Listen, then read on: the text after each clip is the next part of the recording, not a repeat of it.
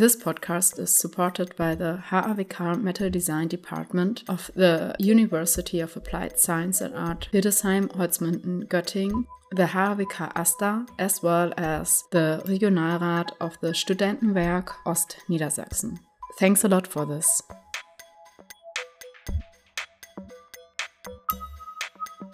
What impact has the own forming of identity and existence in one's work? With Kalkidan Hoex, we talked about her main research topic, cultural hybridity. Next to that, we had a conversation about her way of making and teaching, about presenting the jewelry, about storytelling through it, and about the meaning of symbols and signs in her work.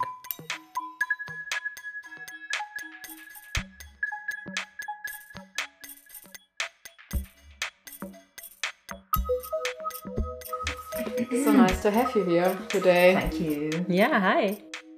Um, let's start with what was the last thing you bought from the jewelry sector? Yes. So I bought a ring from Into. It's one of my MA students. It has this heart ring and it says hate in it. And I thought this contrast between hate and love. And like this whole period of time where I am, where I'm like, oh my God, I'm in love with somebody, but I also hate him. so I think when I was in Munich, I was like, I love this ring because it just fits to me right now. And it's also just, it's a quite heavy ring also. I also love the weight to it. And I was like, just wanted to have it. So I bought it from her in Munich. Yeah, At the Schmuck. At the Schmuck. Yeah. So you've been to Schmuck. Do you have a sum up for us? What was your impressions? Was there an exhibition you remembered especially? Actually, I didn't go anywhere to really see something that I specifically wants to see, like how everyone goes to Munich and wants to see things. Um, also because I wanted to keep it a bit light because, um, yeah, it always gets too much for me, and I just want to go there a bit lighter. And then I liked, I can't remember names from exhibitions, honestly, but the the one with the 3D filters and stuff, because I think uh, we had a lot of questions around what the meanings of the filters were or how do they fit into the jewelry field suddenly and what are what is their language and all that stuff. So i thought that was interesting to have a discussion um, when i was in munich about that. And i also liked the exhibition obviously um, that kelly rake did i liked seeing that it's interesting if um, certain institutions or people can invest in a person, then a person can like put out uh, of creativity. But I think the questions around that people laid around, okay, so if people invest, does that mean you have just more possibilities? Also, people questioned like, okay, what was the, the reasoning or meaning towards doing certain things? Um, I I personally also like that it gave him also freedom. So uh, to try so many things and in so many different uh, languages of what you could see there. I thought that was also very interesting, but it also yeah it also made me really realize that if people invest in you, then you also have more possibilities. So what if that would happen to another person? Would you do the same things, or would you still look for the reasoning the way we do it right now, like very in depth? uh, or would I also just allow myself to be like, yeah, just because I want this, you know? And it's like, uh, I thought that was also an interesting discussion where we had there around, okay, okay, the whole exhibition is nice, but mm-hmm, uh, other things to it. Other than that, personally, I also really liked, obviously, because my intern was like presenting, Maureen, and uh, her friend Elsa, and they both studied in Maastricht, the academy, and I thought it was nice that they did like this camping. They they presented on the camping because definitely Maureen's work with the jewelry pieces who are like creatures that also are made also out of uh, found objects and how she characterizes them and how they get like personality so they become alive for her like these objects and then she also made them out of glass and like they become these almost these micro uh, scopical um, creatures she's making. And I thought that exhibition was also nice. It was a bit far off, so I don't know if it's easy to reach for people, you know, but still, I think the idea behind it in this whole nature context that was also really nice. So I visit them also twice. And then, yeah, that's pretty much it. Yes, uh, thank you. I wasn't at this camping station, unfortunately, because of the distance, but so great to hear something Yeah, about they it. will present Yeah. again, I think. Yeah. Uh, let us talk a little bit about your research area and um, you're working a lot with the context of hybridity. So, what's your understanding of hybridity, or what do you understand under hybridity? Yeah, I mean, hybridity itself is really like a huge concept. So I focus if it if I talk about hybridity, it's always cultural hybridity, right? So it's like, and then even in that context, I only talk out of the perspective of how I experienced my own identity, um, because otherwise it can get very theoretical and like political and which is interesting, but it's not what I'm looking for right now in my own meanings of making as a person and in my jewelry pieces. So I think I'm really into looking in uh, the context of heterotopian, uh, as in a sense that an object can like kind of shapeshift. So it's like, what if um, you know you see a glass, but you put that object in uh, in scale bigger in a different environment? Do we still see it as a glass, or did it suddenly shapeshift to something else? So it's not really about a utopia, this like paradise world where like everything is just. It still looks for connection. So the connection is that you still can see that it's a glass, but it's just out of place. And that out of placement is, I think, what connects me to this context of um, cultural hybridity because the out of placement created this new hybrid language between different things that just not you can't really place them in one context anymore or one culture just kind of completely uh, embodied each other to something new. Um, but it I, think it also drives to that i want to understand it better. Um, and also the this i will understand but how does this relate to others? And does that mean that it grows towards like a new subculture or not? Or are there already subcultures where it connects to? I th- think that's when i talk about hybridity that i find very interesting.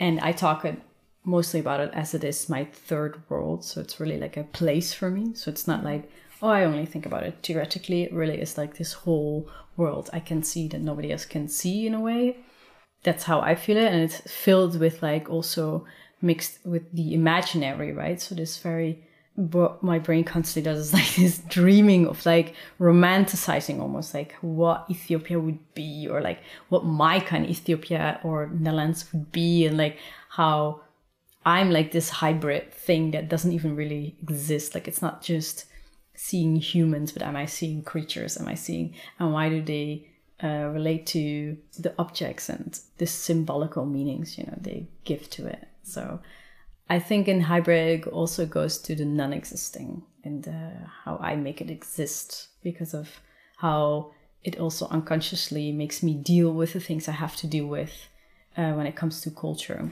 Yeah.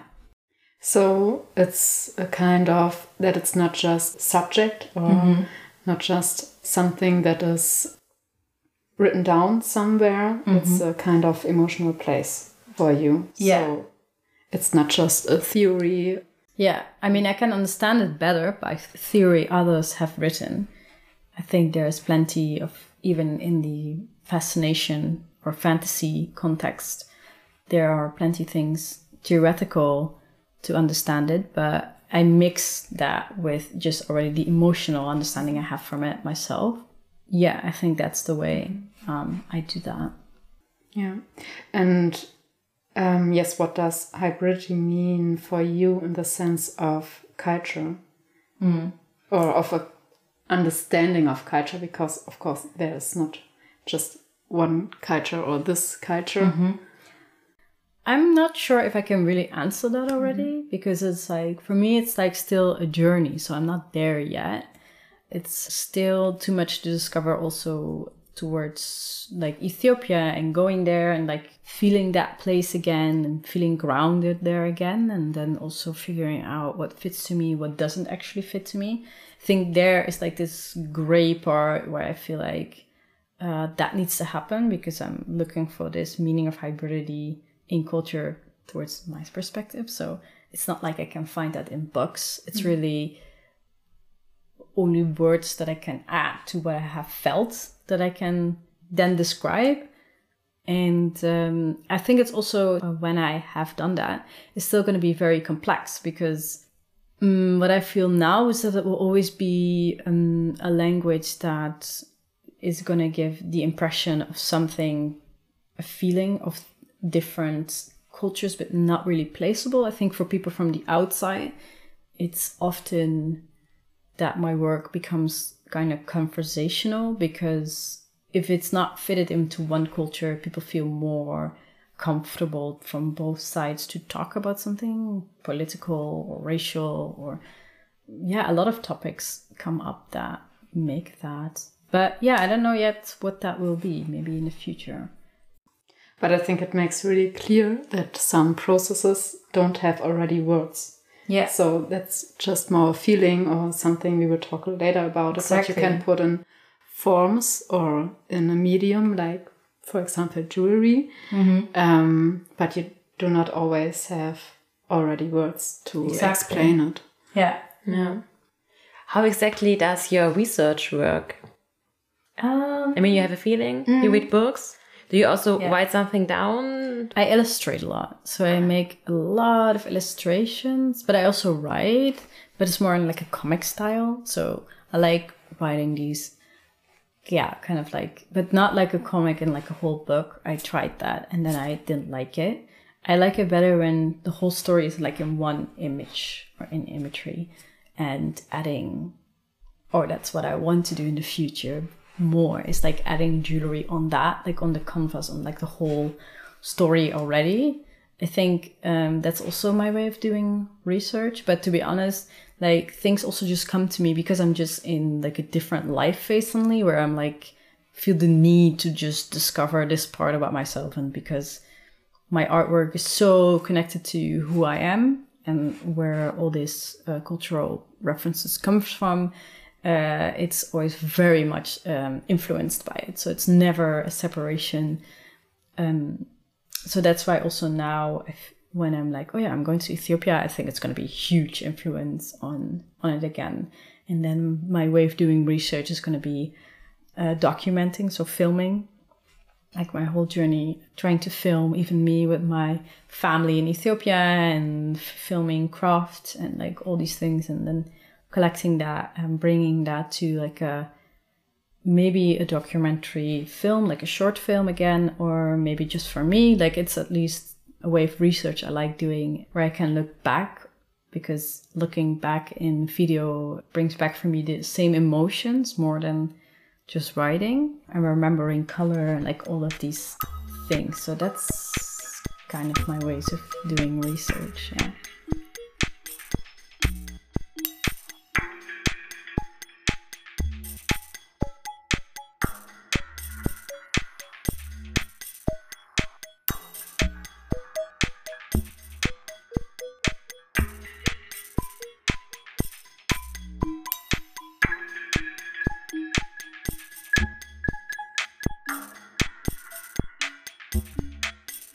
And yes, you were adopted from Ethiopia. Yes. And do you want to tell us something about your adoption and Absolutely. how it characterized you and the way you work or think or maybe also feel? Yeah, of course.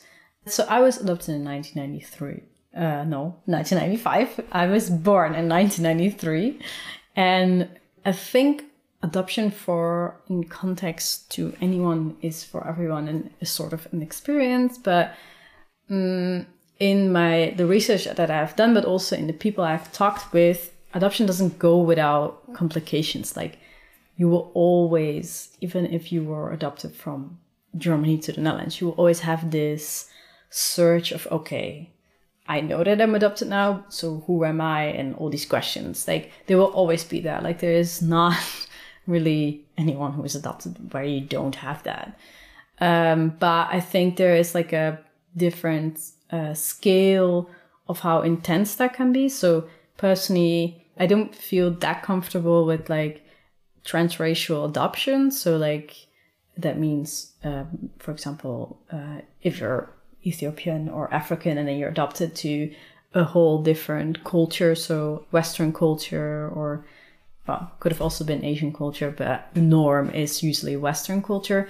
That the gap is, in my opinion, too big, and that doesn't mean people don't love you or you don't love them or like that's not the the point. The point is that you are like already set with a certain DNA and a certain uh, part of you that is such a huge part of where you are born already and before you are born already like there's so much much research behind that already that uh, proclaims that there's a huge part of who you're going to be also in you already uh, before you are born. So and then you have kids who are adopted at all ages.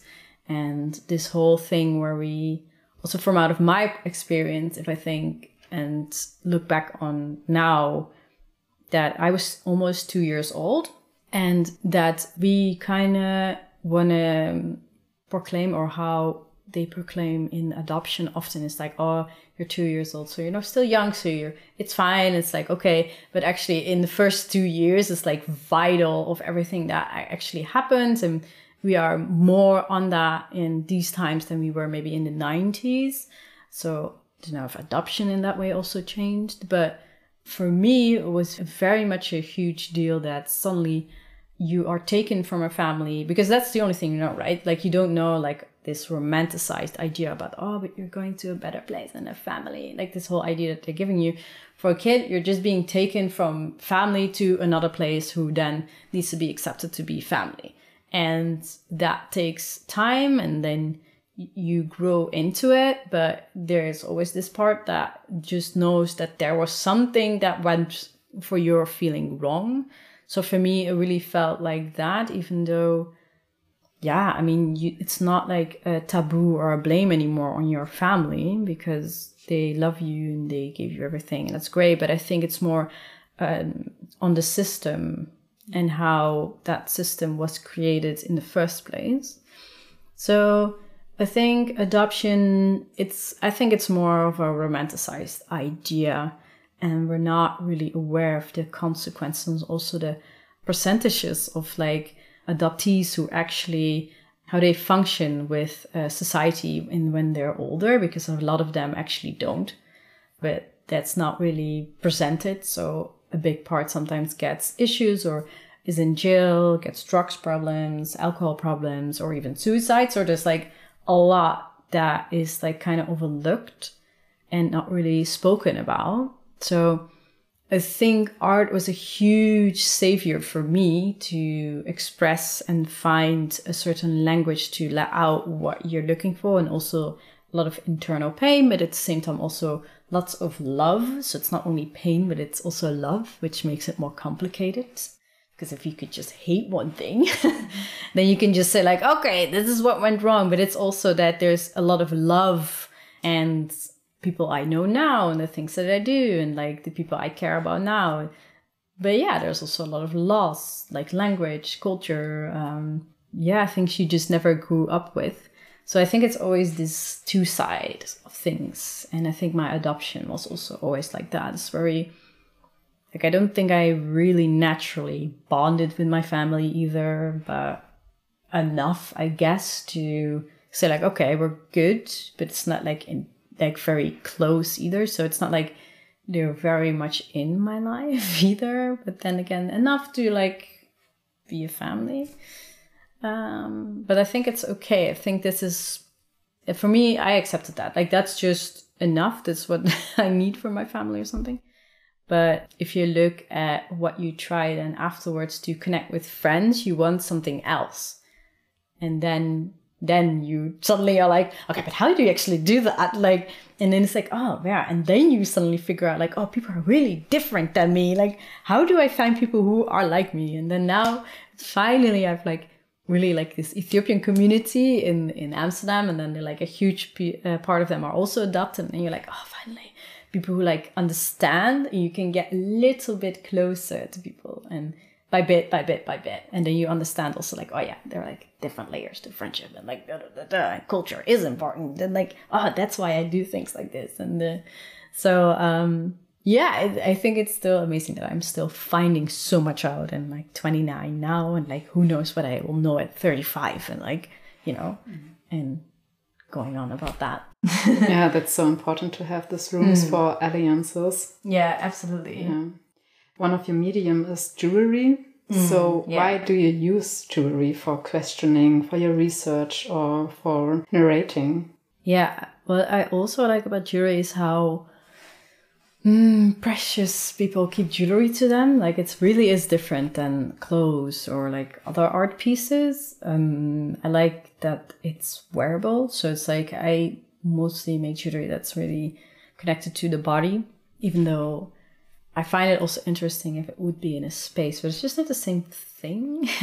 like for me, also when it's on the body, like you can carry it in different places, and like then if it's political, like the conversation can keep going, and the um, so I think if it comes to jewelry, I think also in the hope that jewelry can be given to the next generation, and uh, I like that part about it. So I think that's why jewelry was the first thing that kept my interest in like I want to know how that works and I want to know more about this. Yeah, what was the question again?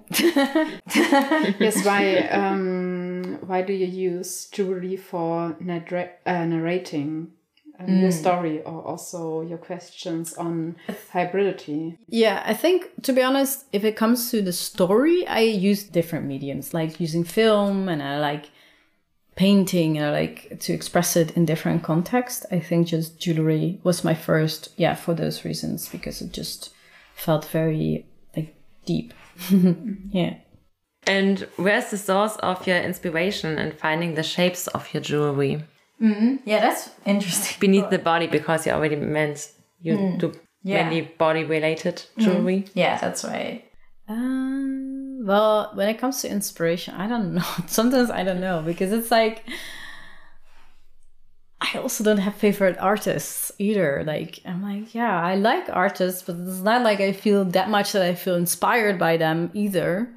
I sometimes can see things and think like, oh, I feel like I yeah, like this or I feel like that looks a bit like what I do or like something like that. But yeah, I found that difficult. To be honest, I just draw a lot and I just try things out. And sometimes it's even just kind of that it just happens.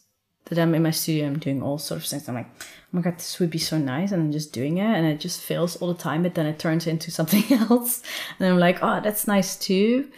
I'm really somebody who plays and explores in my studio a lot. Uh, I think if it comes to, I like certain movies, like where they have like just such like African movies where I'm like, oh, that's so nice, like what they're wearing and stuff. But not that I want to like put that because then it's like it's not my culture. So it's like I don't feel that that's my position to do that. But I mean, Ethiopia is already inspiring enough. But even there, I'm like, um, sometimes I'm like, oh, this really feels like some objects or like things they had also in my own family. What I know of because of what they sended me and like what they told me, then I'm like, oh, that's interesting because this really relates to like things that once were a part of me and now not anymore, or, or yeah, not in the same way anymore. But I usually, no. I just, yeah, I am. yeah, it's like, yeah. It already seems like a lot of inspiration, of course. Ah, yeah. Well, Yeah. Good. and when we look at your jewelry, there are also some symbols and signs you work with. yeah. Where do you? I guess you just take them from your drawings directly, or what? Where do they come from? No, they are like the symbolical. There are symbolical things in the jewelry pieces, and for example, in the Amharic language, like I had words that I was speaking when I was like two years old. So this is one of the things what I mean that there is a thing that I knew back then, but isn't a part of me now anymore, at least not in the same way, then definitely the Amharic language. And I knew words then, and I still was using these words in the Netherlands. And then because of the Dutch language, it just kind of was like pushed away or something. But it never went away, away. Like when I hear them speak or when I see not when I see the words. But when I see the words, it's more like symbolical elements for me. But there is a, a knowing to it that I can't answer, and I probably maybe if I just learned language again, who knows? But I didn't. So, but there is something to it that draws me to it a lot, and that's when I started like recreating like the language, playing with the letters of the Amharic language, and like kind of making them gibberish so they're not understanding anymore but they have like a beautiful shape and they have like the symbolical meaning of how my language was just turned and like vagued out but still there. And how i feel I see the beauty or something or you feel it but you can't reach it anymore. Like i think that is one of the symbolical meanings in the in like the new pieces that are coming. It's how yeah the relation of language and like switching from countries and suddenly being put in a different culture the things that do still exist in me.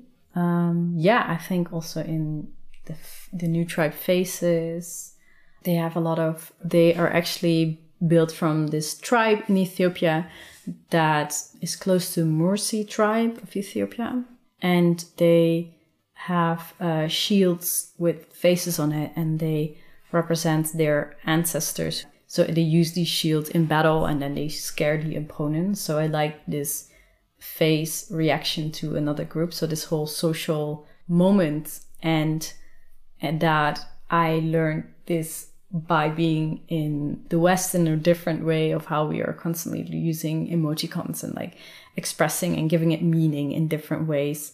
So in the beginning they became like a mix of two of these worlds uh, where these faces were like mixed and now they have grown to really like uh, new characterizations where they come really from my third world where like every face is has a different meaning with the stones the colors and who should wear it and specifically making it for certain people. So i don't make them anymore like that um, much as i did before i feel like because they have yeah more symbolical meaning to it now.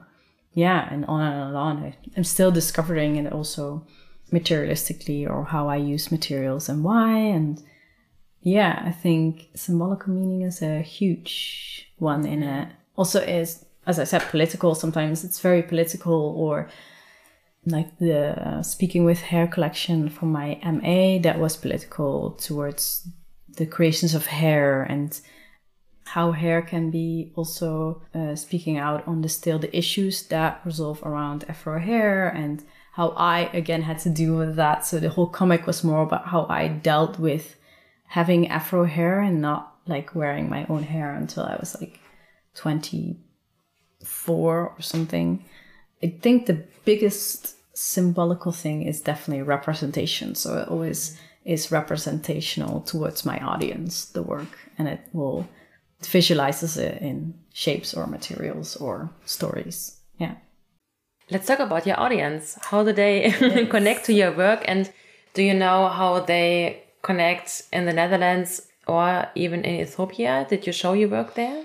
No, I haven't. That's another thing. Like, uh, I want to, but for that, I need to also discover the art field there or how the language is there. And because I would love to know how they react to the works. But I don't expect this reaction of like deep connection because I don't think they can feel that they're like it's not a clear Ethiopia in there either. Neither is a clear Netherlands in there. So I don't expect them to be like, oh yeah, I totally understand this from out of an Ethiopian perspective. But um, I think might not be as much then for the audience to connect to it, but maybe just for me that I need to present in Ethiopia because I feel like I want to find out how that is, how people react on the work, and just to see what happens then. So, And if it comes to my audience, hmm, yeah, well, it's usually people with mixed identities, young, like sometimes teenagers. I've done like these projects uh, in different neighborhoods where you can like, yeah, just um, from out of like the municipality, like um, from a city. So they like if they have like a certain issue in a certain place or of their city or something or a question, they sometimes connect artists to it to organize something. So I've done sometimes those things, but I think it comes also from how I present the work as well. So it's I've done exhibitions like at Patta. I don't know if you know it, but it's like a sneaker clothing brand in Amsterdam. It's very popular.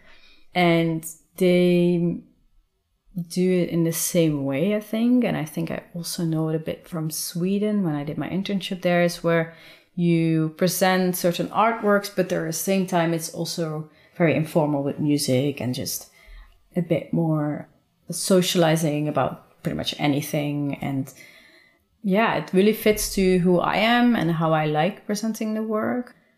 Well, I still do it, I think, a bit in galleries, certain galleries where I think, like, oh, yeah, that's kind of nice. But I like better this context of where it's kind of like um, street style kind of presentations, something like that. That's, I think that draws also the certain audience that just fits to me and will understand the work and where I also feel like I want to show the work too, because I feel like they might benefit out of the language I'm showing or such understanding. It sounds like an intuitive understanding and less explanation mm. about um, all your research. Do you think this comes mm. from your mm. very personal perspective, that you talk from your perspective, that it connects mm. even lighter also in this easygoing street style way?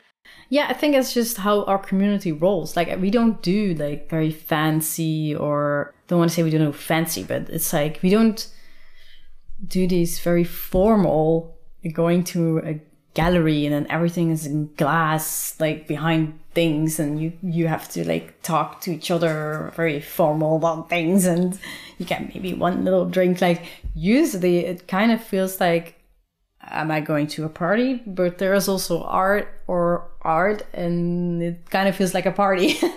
like it's very more like like a community, like talking each other, and there are sometimes foods, but there's also so much art to talk about, and also the space isn't like very fixated. It can really be expressive or like uh, you can try a lot. You could like just rent like uh, these. Uh, temporary like uh, buildings and stuff where like they're gonna take it down but not really not yet. But like these kind of spaces where you just temporarily turn it into something where people can see things and then you just invite everyone and just like uh, you do it usually with other people. So maybe you have always friends who like djs or like people who can make food like hey can you bring this? And like it's much more chill. It's not like I'm gonna make this super like slick and everything has to be super perfect because I don't know who's gonna be in that building. Mostly it's like, yeah, your community. So yeah, some people do work for certain positions, but it's much more like, oh, my aunties are there, like like that. And I think I always naturally looked for that because I had to look for that as I don't come out of a like I lived in a village, so me and my siblings were the only people of color in that whole village. So I never experienced that uh, until I was like 21 or something, or maybe older. Um, so I always had a an eagerness for for that part of community to feel that, but it was never there. So I also had to look for it, and not until I was really a bit more connected to Amsterdam and now definitely living there it goes much more easy. Now I also have much more uh, different friends, so they take me also to like underground parties and like these kind of just pop ups and like all these kind of things and small magazines that exist, and they do like all these uh, launch parties and stuff like that. And then I started getting into that as well because I was like, that's in the context of what I wanted to present my jewelry pieces in. Yeah. So, and that's how I think also most of my community have found me through doing these things. And, well, obviously, social media. I mean, that always makes followers and new people come to you. But I prefer the physical doing something, organizing thing. Yeah. Yes, I think that's so interesting that your jewelry or your work isn't placed in this main contemporary jewelry places like mm. this galleries. And what I can hear is that it definitely makes something with the audience and the way your work is mm. gets understand. Mm. Would you say it could be also because sometimes people who go in this classical galleries mm. they, they, know, know the what they want to see they have, they have uh, the forms they want to see and um, they already know everything about what they want to see yeah. and they want to adopt with the knowledge i think yeah yeah it's usually people who go there specifically knowing already what they're going to see and then yeah i think that is also part of it i think when i present in these contexts, they don't know about jewelry the way I do. And they have questions about it. So they usually also just call me an artist. They don't even say like jewelry artist because they're like, oh, this is jewelry and they want to know. So I think that is already a big thing of it that that makes a difference. I still also present in museums and in certain galleries, but it's also because it's not very common also for certain communities to go to a gallery or a museum because it's just simply not that invited. It's not that much in their culture, which would be interesting, but at the same for museums, sometimes I'm like, oh, that would be nice because museums have a bigger influence and they don't just present me then, but they present so many other artists that would be great for them to hear and to know about. But yeah, it's just not there yet. Um, for many reasons, I think. Yes. So many reasons. Yeah, absolutely. I think at um, your topic now, we've been a little bit on this point of this uh, Middle European perspective and this main, mm. very dominant perspective mm-hmm. in the way things uh, view, but also in the way institutions work and so on. So, do you have ideas what the jewelry sector or um, maybe also jewelry institutions needs to, for, for example, for the future, mm. to reach a wider audience or mm. I think this also includes the question is a wider audience needed? Mm. Yeah. Yes. Um, what's yeah. about access? Right now, if it comes to myself, what I'm going to do for the future, I'm just like, I mean, first of all, I'm going to Ethiopia and then I come back and I don't know, but it's like, I also don't consider I'm only doing things for the jewelry field, anyways. So right now, I was very into like this whole film and I was like, oh, I want to film more and then bring jewelry into film. So then still it is a bit for the jewelry field.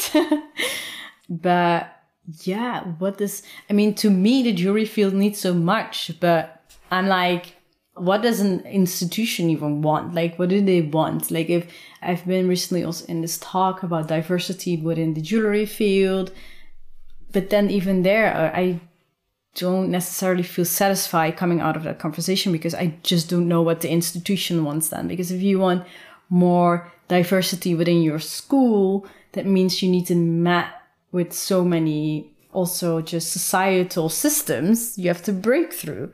So that means that it's not in all neighborhoods and cultures that common to talk about art in a certain way. That's why they're not always in like museums or uh, that important to go to a gallery. So if you have art already within your family that takes you places, it already changes things.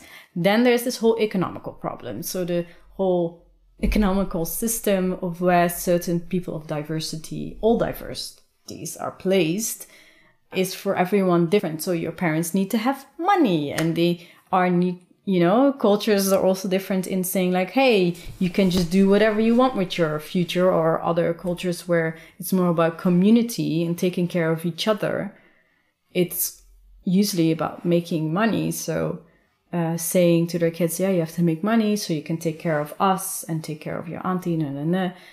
It's different. And sometimes families are in between that, in between, hey, we want you to make money, you know, to take care of us, but we want you to have a good job so you have a better future than we had to fight here in the Netherlands uh, for our money. So, you know, there's so many issues to this little thing in an institution than once, for example, then I'm like, yeah, where to even begin, I guess. Um, like diverse team would be great, you know, different kind of histories that are told into in a school that attracts different uh, students would be great. I think it's important that students can feel like they are represented in their school and that they can talk and create work about all contexts, even if it's not about culture, maybe it's something completely else, but still. And doing that, just starting doing that is already a step, I think. But I don't think there will be suddenly a huge wave of people coming because of these other boundaries that just exist in society, in Western society. So I think it's great when schools do that for the right reasons, not to just get people in schools as certain black tokens to their schools or something. Like they really need to get positions with influence where they can uh, really also a team where they feel comfortable of correcting each other and figuring things out. I think that's very healthy um, doing that. I think if it's not about culture, schools are going to face different kind of students. If I look at my own students, also my BA, not uh, master students, when they talk about all these digital realms of jewelry and not making the physical anymore, but only the digital and yeah, how are we going to talk about that? Like other subjects of jewelry that are coming that are closer to like the newer generations and yeah, how, how do we want to speak about that? What is the language behind it? What do we want to understand of it? And how does it influence us? Do we think it's interesting? And so on. I think those would be the things I would consider what wanders around my head sometimes. Um, if I'm gonna bring that, I don't know. but but um, because yeah, I don't know. I think I, I like being a teacher. So I like that influence you have when you are a teacher. I see it also with my own students and um, definitely my students who struggle then with culture and how to deal with that within our school. I do feel the representation for them to do something about that and to because I have that influence to tell the team like, hey, no, we need to seriously do something about this, and we need to find somebody who can like, you know, have a training days or whatever, so that our students can feel like they are heard in our school. So I do like being a teacher in that position very much.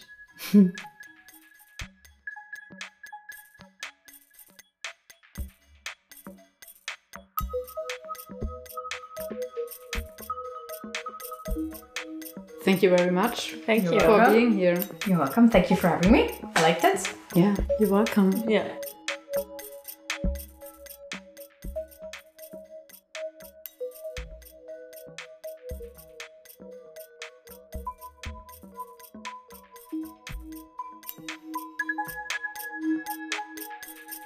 If you liked this episode, follow us and give us a rating. This will help us to reach even more people with this podcast. Thank you.